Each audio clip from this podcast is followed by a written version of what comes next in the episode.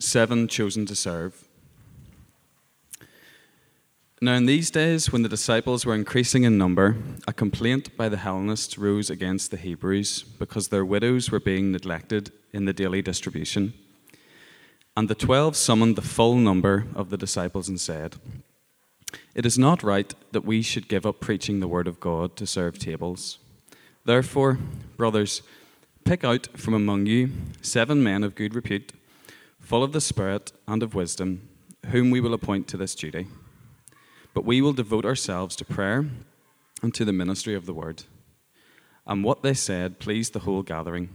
And they chose Stephen, a man full of faith and of the Holy Spirit, and Philip, and Prochorus, and Nicanor, and Timon, and Parmenas, and Nicholas, a proselyte of Antioch.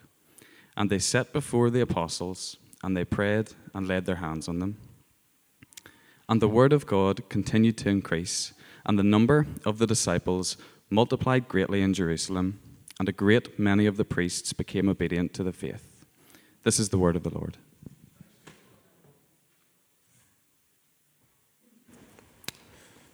Thanks, Bart. Um,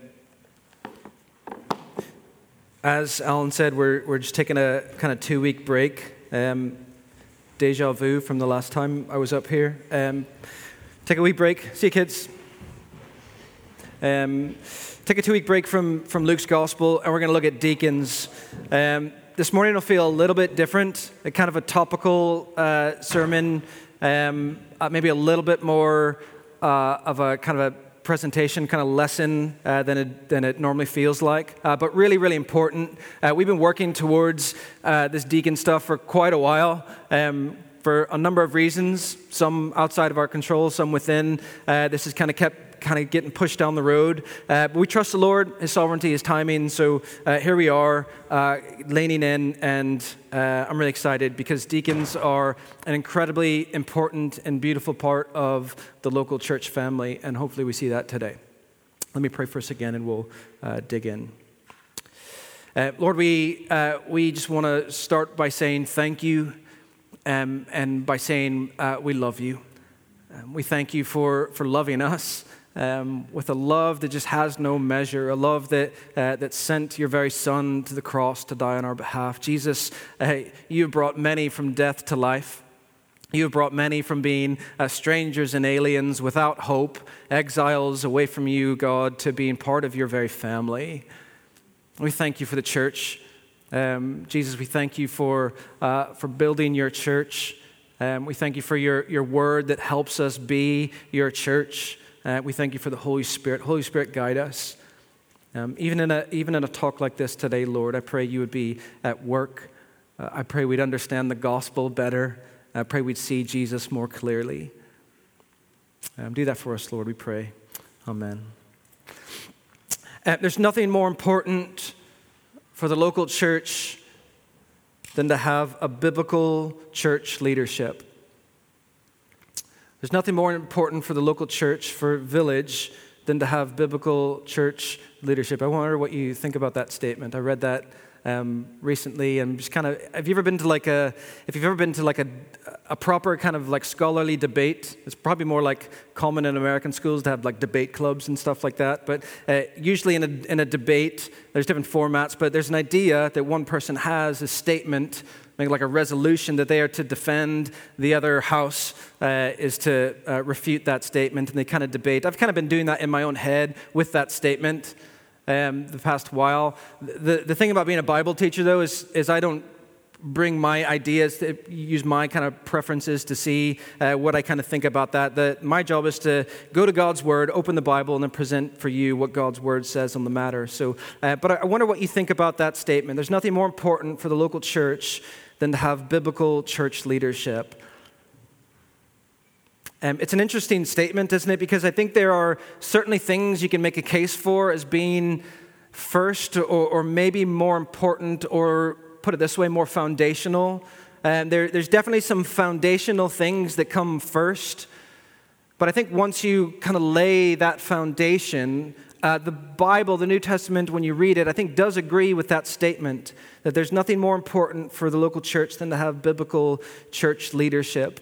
Um, and it's important that it's the qualified in that way. It's not, hey, there's nothing more important than the church to have strong leadership. I don't think that's a very great way to put it. I think that's actually potentially a pretty dangerous statement. Um, although I think the church needs strong leaders, I think the better way to put it is, is in that way. We need biblical church leadership. Um, because when you qualify it in that way, it means that that leadership is, is built on some foundational things. Um, and I kind of want to start by laying a foundation for us this morning.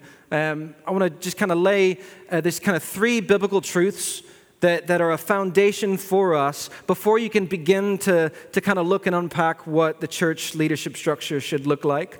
Um, three biblical truths foundational for thinking about church leadership. Uh, the first one is that Jesus is the head of the church. Alan touched on that already.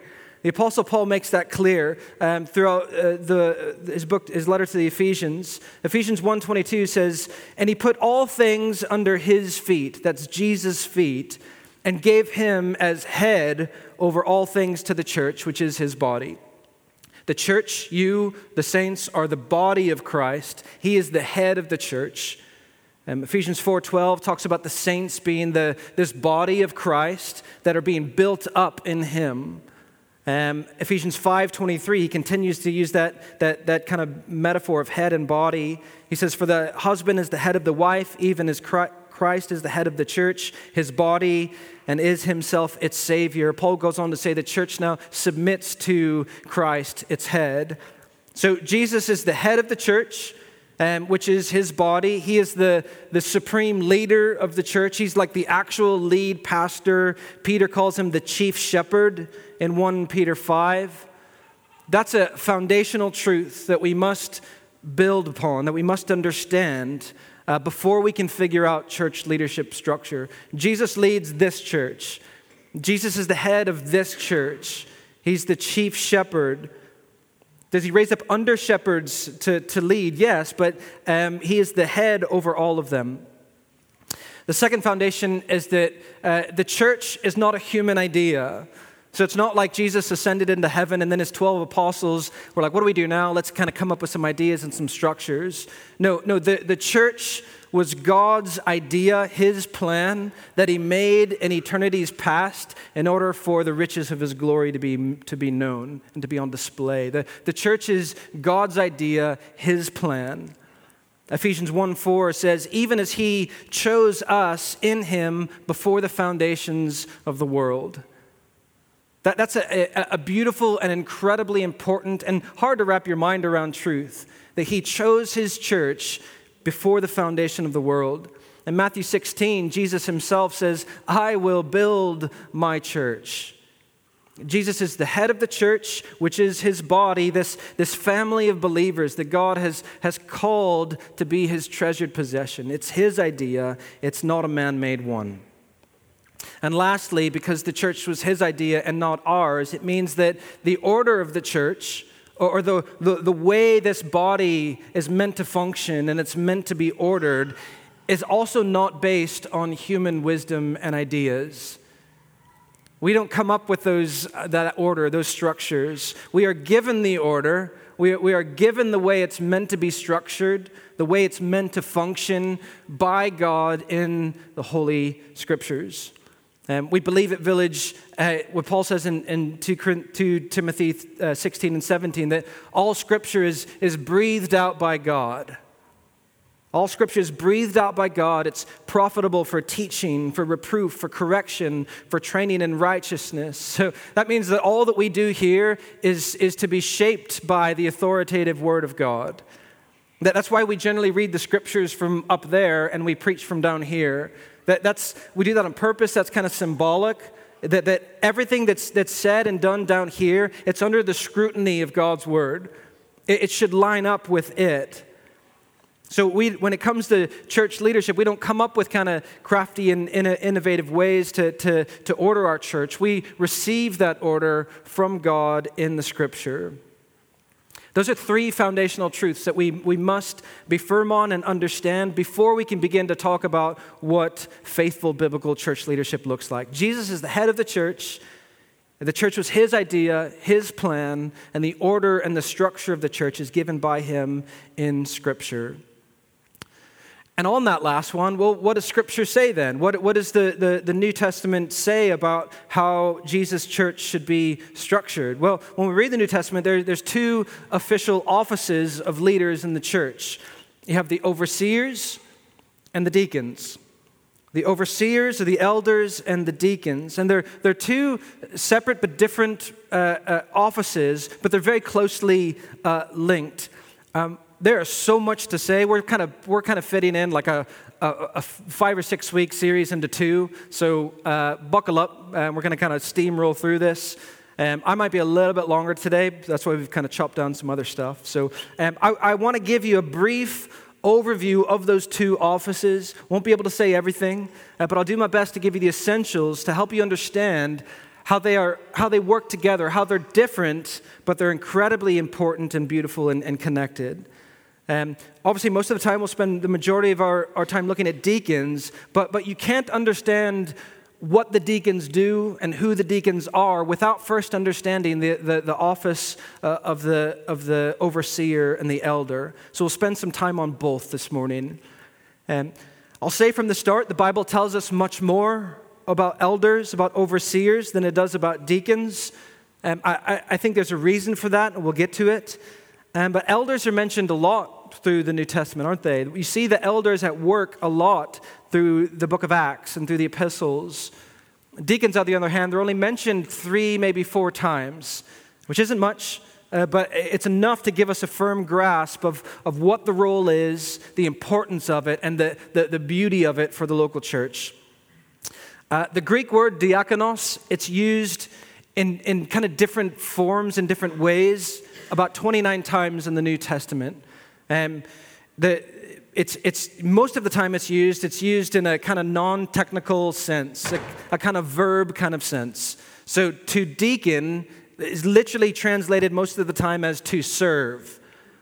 To deacon is to serve. So, in, in one sense, we're all called to be deacons because we're all called to be servants in Jesus' church. Jesus himself is a deacon. Uh, in, in Luke 22, he says, he says, I came not to be served, but to serve. Literally, it's I came not to be deaconed, but to deacon. So, the majority of the times that word is used in that kind of non technical verb kind of sense. Um, there are three or four times that that word deacon is used in an in a official kind of sense to, to describe an official office. Um, the first time the Apostle Paul uses that word and he introduces us to the official office of deacon or the diaconate is in Philippians 1 1, where he greets the church in Philippi that he's writing to. And he, he writes, To all the saints in Jesus Christ who are at, the, who are at, who are at Philippi, that's the, the church in Philippi, with the overseers and deacons. So there are the two biblical leadership offices in the church the overseers, the elders, and the deacons. And anytime deacons are, are mentioned in this kind of official sense, it's always alongside the elders and it's always immediately after them. And I believe that tells us something uh, about how the two offices relate to one another and to the church. Um, Paul isn't saying something about the, the importance and the weightiness of these offices in the way that we tend to think of the importance uh, of leadership. And this is a big hurdle for us to, to get over. It's an important hurdle to get over because we tend to think of leadership in, in kind of worldly terms, in corporate terms, in business terms, even political terms, don't we? So you look at the offices and you think, well, one is more important. One is, is, is loftier, it's, it's, it's uh, more important in that way. The other is kind of subordinate, it's subservient to the other office. Listen, when we import that kind of hierarchical uh, understanding of the way leadership works into church leadership, we go astray very, very quickly. We, we get confused really quickly. We get frustrated very, very quickly because the predominant parallel that the New Testament writers use when describing the, the church, it's, it's never in kind of business or corporate terms. It's usually in two different ways. Sometimes the parallel, the symbol is a flock, a sheep, sheep with shepherds, usually the, the, the, predominant symbol is family. So, so a family, it operates and is led very differently from the rest of the world and the business world and the corporate world. So, when it comes to these two offices, they do have different roles within the family. One of them does come first in a way, it's established first. The, the overseers, the, the elders, they're called to, to lead the family, they are shepherding the sheep.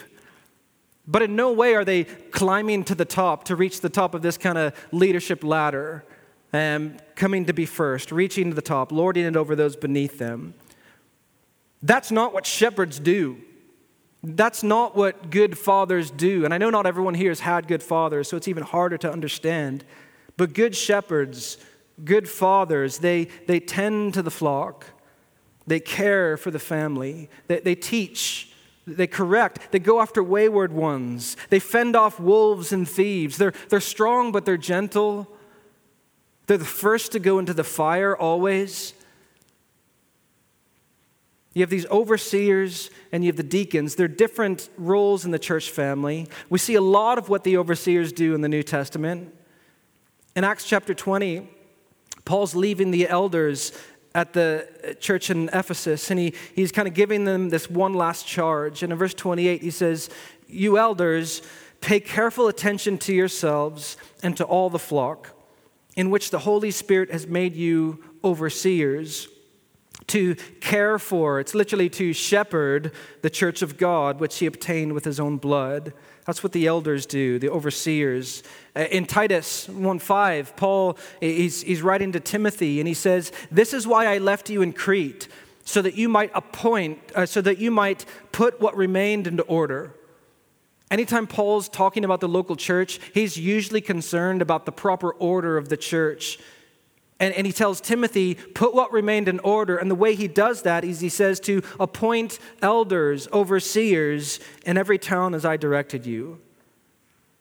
Again, in Philippians 1 1, Paul says, Here's the two offices that I'm writing to, that this church that has overseers and deacons. And through the book of Acts and through the epistles, we see these two offices are different roles in the church, but they're so important. They're so crucial. They're so beautiful when, they, when, they, when they're operated in the way they're meant to be. The, old, the, the elders are the ones who oversee the church.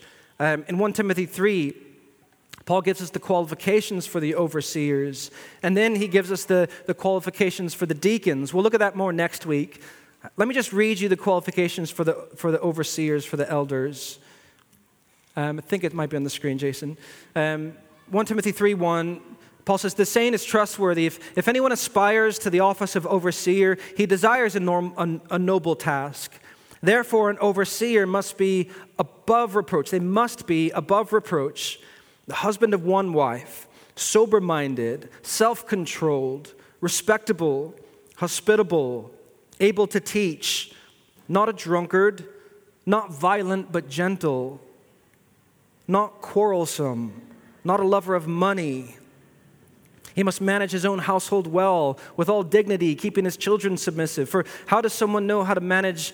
Uh, for, for if someone does not know how to manage his own household, how will he care for God's church? That gives you the, the kind of the, the nutshell job of, a, of, a, of an elder to, to oversee God's church, to, to manage and care for his family. He must, he must not be a recent convert. Uh, he must be thought of well by outsiders. In Titus, he gives more qualifications, a lot of the, the exact same. We don't have time to unpack all of that, that this morning, but I hope you get a sense of the type of person these overseers must be. Paul is saying, make sure these overseers are, are these kinds of men, these kinds of, of shepherds for the flock, these kinds of, of fatherly, fatherly figures in the church family. Um, sometime we'll come back and we'll do an entire series through 1 Timothy. I think it'd be amazing. Next week, we'll look at the qualifications of the deacons, but one of the things you'll see is they're very similar to the qualifications of the elders. It's not like Paul's saying, make sure your elders, your overseers are of this standard. And then the deacons, they don't need to be quite as good. No, they're, they're just as important. They're, they're just as, as, as, as a high standard. These leaders must be top gold standard. They're above reproach. They're dignified. They're faithful in all things as well. They don't need to be able to teach, he says. That's the elder's role, but in no way are they, are they lesser than leaders. No, Paul says make sure they are godly, faithful brothers and sisters. And I do believe that we believe the office of deacon is, is open to men and women. I'll, I'll go more into that next week, uh, a little bit deeper. But the point Paul says here is when you're looking for these leaders, these overseers, these deacons, make sure they are above reproach. Make sure they are faithfully walking with Jesus. They're different roles, but they're equally important. And so, if the, the elder's role is to, is to lead, to shepherd, to teach, to equip the church, well, then what's the role of the deacon? We'll spend the rest of our time uh, trying to get a grasp of what that role is. Next week, we'll look more at who they are meant to be. Um, so, what do deacons do? Um, well, like we've already looked at, you get the simplest answer to that question in, in looking at the translation of that Greek word diakonos serve. The, the, the deacons serve. And remember, is your knee jerk reaction is like, oh, serving is not this lesser job in the kingdom of God. Jesus came to serve. He calls us to serve. Jesus actually elevates the role of the servant. In Matthew 23, he says, The greatest among you shall be your servant, literally your deacon. In Mark 9, Jesus says, If anyone would be first, he must be last of all and deacon of all. Jesus actually elevates the role of the servant. One of the most beautiful ways Jesus exemplifies this in his own life is in the, the washing of the feet of his disciples in John 13. Remember that when they, they go into that upper room for that their last, uh, last supper, last, last, the final uh, Passover meal. And usually, when you come for a meal like that, there would be a servant there and that servant's job was to, to wash the people's feet. Remember, they're sandal wearers, dusty, disgusting feet. When they would go to a meal, they're reclining at the table, feet up, kind of on each other. They're not feet under the, under the table like us. We don't have to worry about that. So it's important for their, their feet to be washed. And on this occasion, there was no one to do that. There was no servants. You can imagine the disciples looking around and thinking, Who's going to be, boys? Like, who's, who's going to do the disgusting job? What does Jesus do? He takes off his robe, puts that towel around his waist, and he takes on the role of the deacon, the role of the servant. He's showing them, this is the way of my kingdom. So, so the role of the deacons, the, although it's different from the role of the elders, it's no less important. It's, it's it, in their work, that the servant nature of Jesus is on full display. It's, it's, it's beautiful, it's crucial, it's incredibly important. Um, pastor and writer Matt Smethurst, he wrote this as a kind of a, here's his um, definition of, of deacons. He says, Deacons, when rightly understood and deployed, are an irreplaceable gift to Christ's church. They are model servants who excel in being attentive and responsive to tangible needs in the life of the church. Let me read that line again. They are model servants who excel in being attentive and responsive to the tangible needs in the life of the church.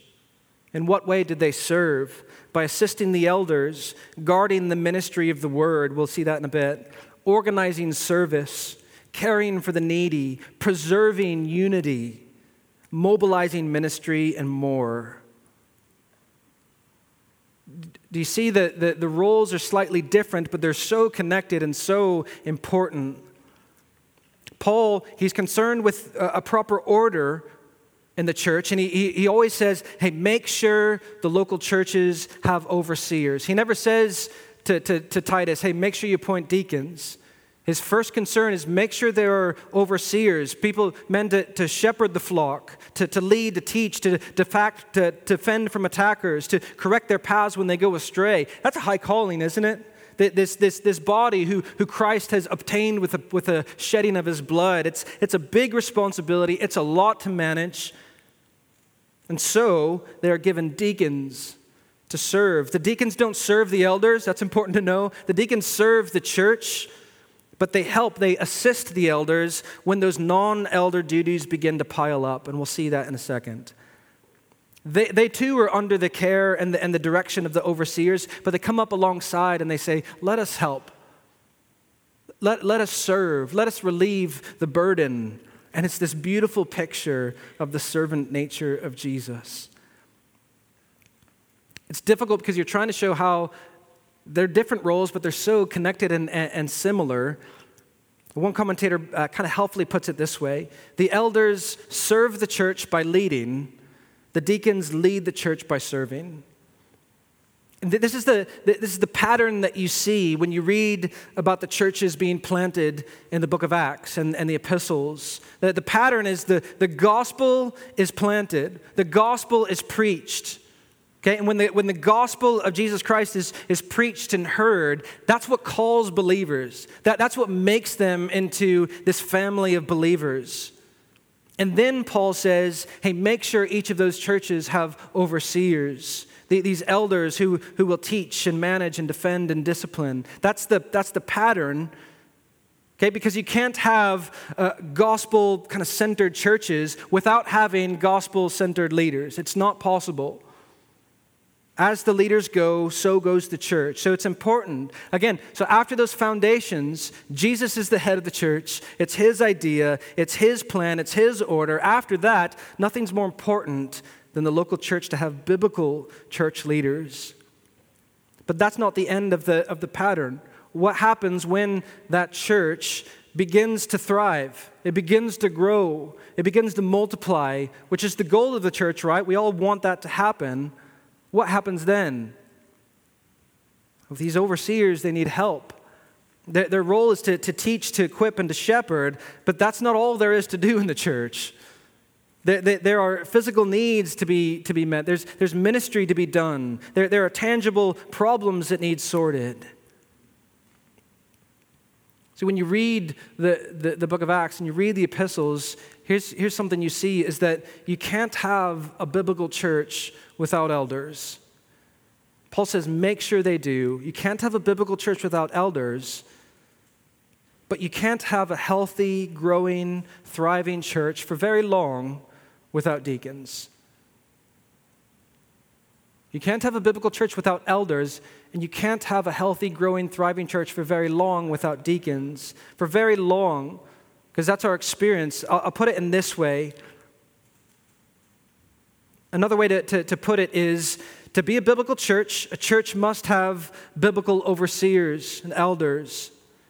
You can be a biblical church without deacons for a little while, but when that church begins to, to grow and to thrive, the inevitable need for that official deacon office will arise. That's what you read when you, when you see when you read the New Testament. Acts chapter 1. If you don't have your Bible open, go to there. We'll spend the rest of our time here seeing how that's the case.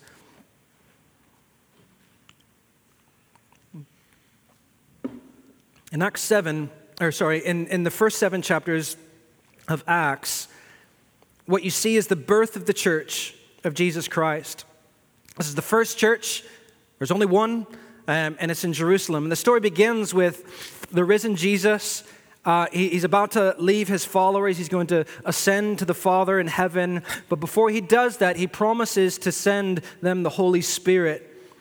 Uh, and the, the, the, disciples are to wait for the Holy Spirit to come. They will be baptized with the Holy Spirit. They will receive uh, power from the Holy Spirit. And then the mission will begin the, the, the spreading of the gospel message to the ends of the earth. It's really exciting. And, but Jesus says, wait for this to happen. And they do wait. But what's the first thing the apostles do? The, the first thing you see in chapter one that they are concerned with is having biblical leadership. Remember Judas, one of the 12, he betrayed Jesus. He's gone. They're now down to 11. And Peter seems to take the lead here and he stands up and he opens the book of Psalms and, and he shows them why they must have biblical leadership. That's his first concern. And so they appoint a replacement for Judas. They're kind of showing up their leadership. They're making sure they're, they're in line with the scriptures and they wait for the Holy Spirit. It's interesting, isn't it? In chapter 2, the Holy Spirit comes. It's the day of Pentecost. They're filled with the Holy Spirit, they're empowered by Him. Peter again stands up. It says, with the other apostles. So there's this plurality of leadership here. But, but Peter gets up and he delivers this, this Holy Spirit filled sermon. And what happens? 3,000 people get saved that day. 3,000 believers are, are, are uh, uh, non believers become believers and they're baptized and they're added to the church. Like powerful, amazing growth, right? Things are starting great. At the end of chapter 2, there's that famous section we love so much the fellowship of the believers. We, oh, we love our church to look like this, right? This, this is a church plant, it's a big one. Um, but they've devoted themselves to the apostles' teaching and to the fellowship, to the breaking of bread and prayers. All came upon every one of them. Signs and wonders are being done. They, they had all things in common. There's this great unity within the church family. They're selling their stuff, making sure everyone's no one's in need. So, like tangible physical needs are being met here alongside spiritual needs. They're all praising the Lord together. And what's the result of this? Verse 47 the Lord added to their number day by day those who were being saved. They're multiplying, they're growing, things are amazing. This is the beginning of the church. These, these 12 leaders who are leading this group of believers, they're, they're teaching them, they're, they're guiding them in the way of, of fellowship and prayers and breaking of bread. And the result is the church is, is expanding. The ministry of the word and the prayers is multiplying. Amazing things are happening. But you don't have to read, read very far before you see operate, uh, opposition arises. John Stott, he points out three ways that Satan seems to try to destroy this, this first church. If Satan can just stop this first church, then maybe he can thwart the entire mission of Jesus, the spreading of his gospel around the world. It's like patient zero in a pandemic. If they can just stop it there, then it won't spread around the world. And through the next few chapters, you see these kind of three different lines of attack that Satan uses, three different ways that he tries to destroy this church. In chapter 4, you see him uh, attack them with external persecution. So, persecution from the outside. The church is growing, people are being saved, the apostles are leading. The end of chapter 3, uh, uh, Peter is, is preaching again in Solomon's portico, this area outside the temple. Um, chapter 4, Peter and John are arrested because of this, this growth, because people are, are, are becoming believers of Jesus, because people are being healed out in the public. So they arrest Peter and John, these, these, these uh, overseers essentially, and they, they, they question them and they charge them to, to stop speaking and teaching and preaching in the name of Jesus. And what do they say? No. Well, I'm sorry, we, we cannot do that. And they decide they don't really have anything else to charge them, so they, they're forced to let them go. Later on, they're, they're arrested again, and they actually beat them that time, but they actually go away singing. They actually go away empowered, emboldened to, to preach even more boldly. And when the church heard about these things, the church themselves were actually emboldened and empowered. The church was actually fueled through this external persecution. So that external persecution didn't work. So in chapter 5, Satan tries to destroy this church from the inside in, from the inside with internal moral corruption. So you have Ananias and Sapphira. I don't have time to go over that story, but it's one of internal moral corruption. Maybe this will tear this church apart. Maybe, maybe this will stop this mission, but it doesn't. It doesn't work. And why doesn't it work? Because this church has, has biblical church leaders, these leaders who, who do bravely and, boldly deal with the moral corruption within their church, church family. And what's the result? Verse 14, many more than ever believers were added to their number. So, external persecution failed to destroy the church. Internal moral corruption failed to destroy the church. So, what does Satan try next? Well, in chapter 6, we see he tries distraction. If we can just distract these overseers from their main duties, which was teaching and preaching Jesus as, as the Christ, maybe then we can stop. Let's read Acts 6 1 7 again. Now, in these days when the disciples were increasing in number, things are great, they're growing, a complaint by the Hellenists arose against the Hebrews because their widows were being neglected in the daily distribution. So the Hellenists are these kind of out of towners, they're, they're Greek speaking that are in town. They were probably in town for the Passover, heard the message of Jesus, became saved. This is the only church, so they just stayed and, and joined this church. The Hellenists kind of complained against the Hebrews, which were the local believers, that the Hellenist widows were being neglected in the daily distribution. So, what do they do? In verse 2, and the, the, the 12, the overseers in the sense, summoned the full number of the disciples and said, It's not right that we should give up preaching the word of God to serve tables. Therefore, brothers and sisters, pick out from among you seven men of good repute, full of the Spirit and of wisdom, whom we will appoint to this duty. And we will devote ourselves to, to prayer and to the ministry of the word.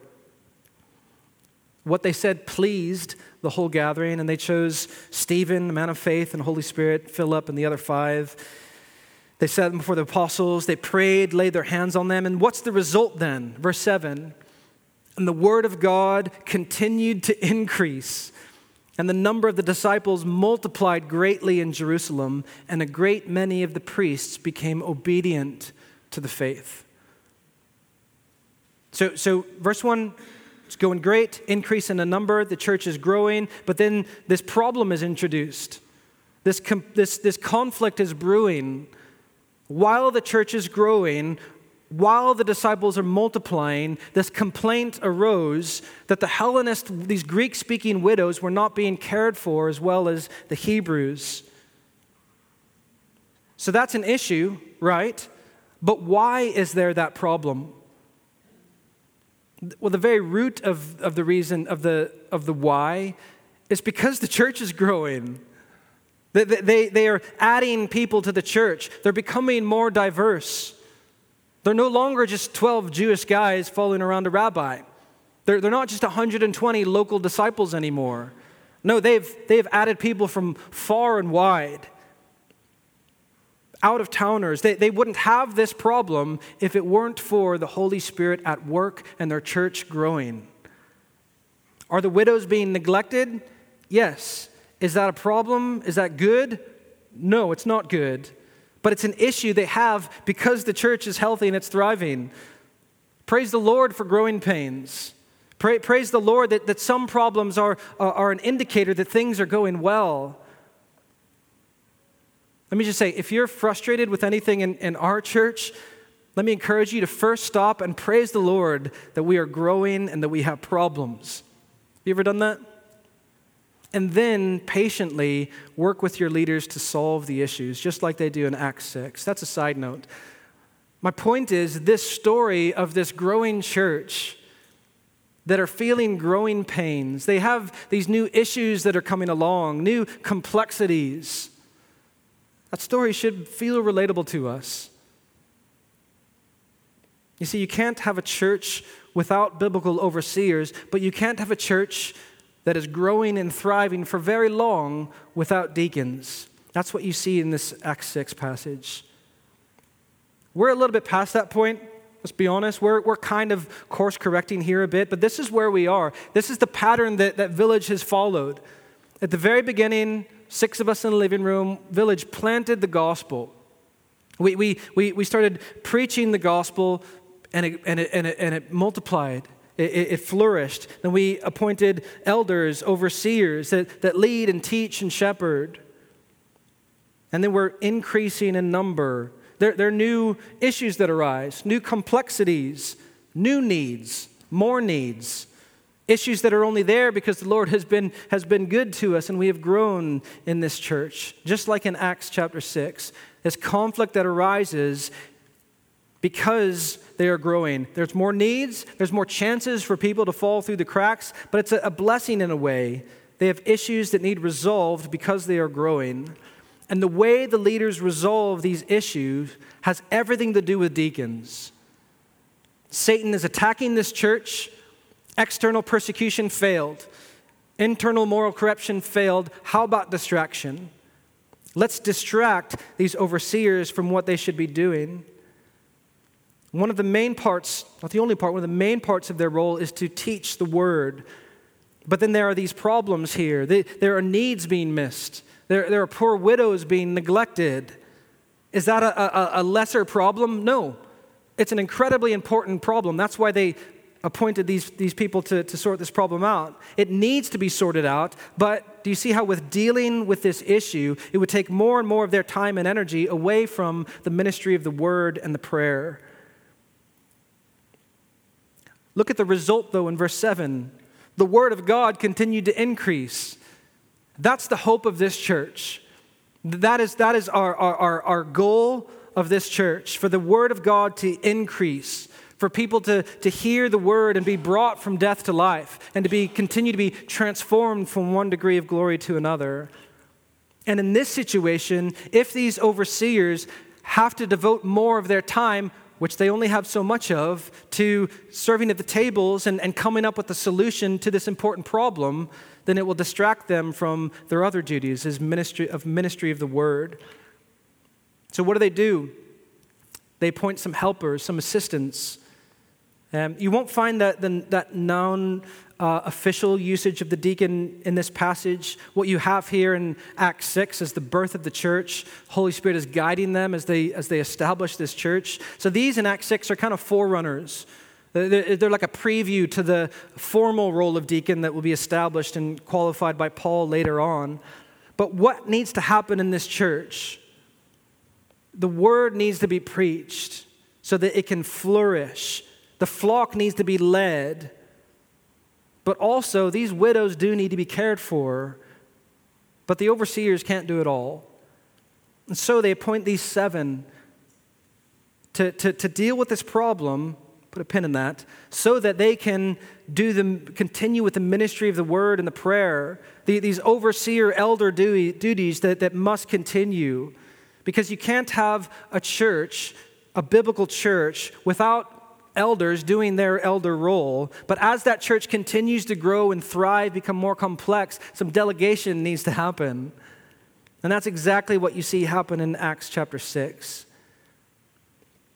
Do you see what a gift the deacons are? Do you see how, important this office is? That, that Jerusalem church was on fire. That amazing things are happening. People are being saved, lives are being transformed. The, the, the, the Great Commission given by Jesus is steamrolling forward. You see, that's what's happening. What does the Great Commission say? Jesus says, Go therefore and make disciples of all nations, baptizing them in the name of the Father, the Son, and the Holy Spirit, teaching them to observe all that I commend you, commanded you. And, and in Acts 6, 7, do you see that's what's happening? In Acts 6, verse 7. The Word of God continuing to increase, disciples being multiplied, people becoming obedient to the faith. And Satan wants that to stop, so he tries to kill the church with external persecution, internal corruption, and distraction. And none of those things ha- works. None of those things kills the church. Why? Because this church has Holy Spirit filled biblical church leaders it has leaders who, who bravely and boldly refuse to back down from threats from the outside. Leaders who, who dealt faithfully with moral failure within their church family when they, they, they probably just wanted to ignore it. And they have leaders who, when the church began to grow and thrive and, and that pull of distraction was there, they raised up deacons and they delegated. How precious and how crucial these deacons are. I'm wrapping up here. I, there's so much to say, um, but I want you to just see here there's, there's two big problems the church faced in Acts 6. First, there, there's that distraction problem. The overseers who need to be primarily focused on the ministry of the word, they're getting sidetracked, they're getting overburdened, they're getting stretched with another important issue. It's not not important. So the deacons, they were crucial in two things in helping to care for those people, but also what they're really doing is they are protecting the ministry of the word. They, they are protecting the ministry of the word so that it can continue to increase and abound. But secondly, you see, the deacons have this strategic role in preserving church unity, which is huge, right? Like, th- this is the, the very unity that Christ has just died to achieve. This is the very unity that, that Jesus says, through this unity, the world are going to know that you are my disciples. The world is going to know that the Father has sent me and loved them. It's so important. And because these widows were being neglected, that unity is at stake. There's a crack beginning to, to form here. So these deacons, they're not just problem solvers, they're not just uh, ministry of the word defenders, they are church unity pre- preservers. They're protecting church unity. Smethurst, he says, their care for physical, tangible, financial, etc. needs of the church, it heals divisions. It brings unity under the word and it supports the leaders the leadership of the elders. Without this practical service of the deacons, the elders would not be free to devote themselves to praying and the serving of the word of God to people. Elders need deacons to serve practically, and deacons need elders to lead spiritually. They need each other. That's what a family, eh, we need each other. We have our roles, but they're, they're different, but they're so important, so crucial. That growing, thriving local church needs overseers, but it also needs deacons. Do you see what's at stake here? Do you see what's at stake? Let me remind you the purpose of this local church. We're not just doing life together, we are on a mission. We, we have been sent by Jesus to preach the word of his gospel, to preach the gospel, and to be communities of love, communities of unity that, that prove that message to be true. And the local church is God's plan for achieving that mission. And so there's nothing more important for the local church to have biblical church leadership. They have, they have faithful saints and priests and ministers. That's you, by the way. This priesthood of believers.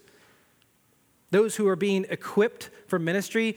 The elders and the deacons aren't the ones that do all the ministry. It's, it's, it's you guys. It's the, it's the body of believers. There's no such thing in the Bible as a few being called to full time ministry. We're all called to this full time ministry in this kingdom. But also, we are led by biblically qualified overseers who equip the saints, who preach the word, who shepherd the flock, and biblically qualified deacons who come alongside and they assist and they help serve the tangible, practical needs of the church. They are preserving the unity of the church, they're protecting the ministry of the word and prayers. So, what's at stake in Acts 6? The, the unity of the church, yes. The, the, the, the word being preached, yes. It's the glory of Jesus here. That's the purpose of this church is the glory of Jesus through this word being preached, through the needs being met, through the church being unified in front of the world. How beautiful is that? How amazing is it that, that God's like, here's what I want you to do?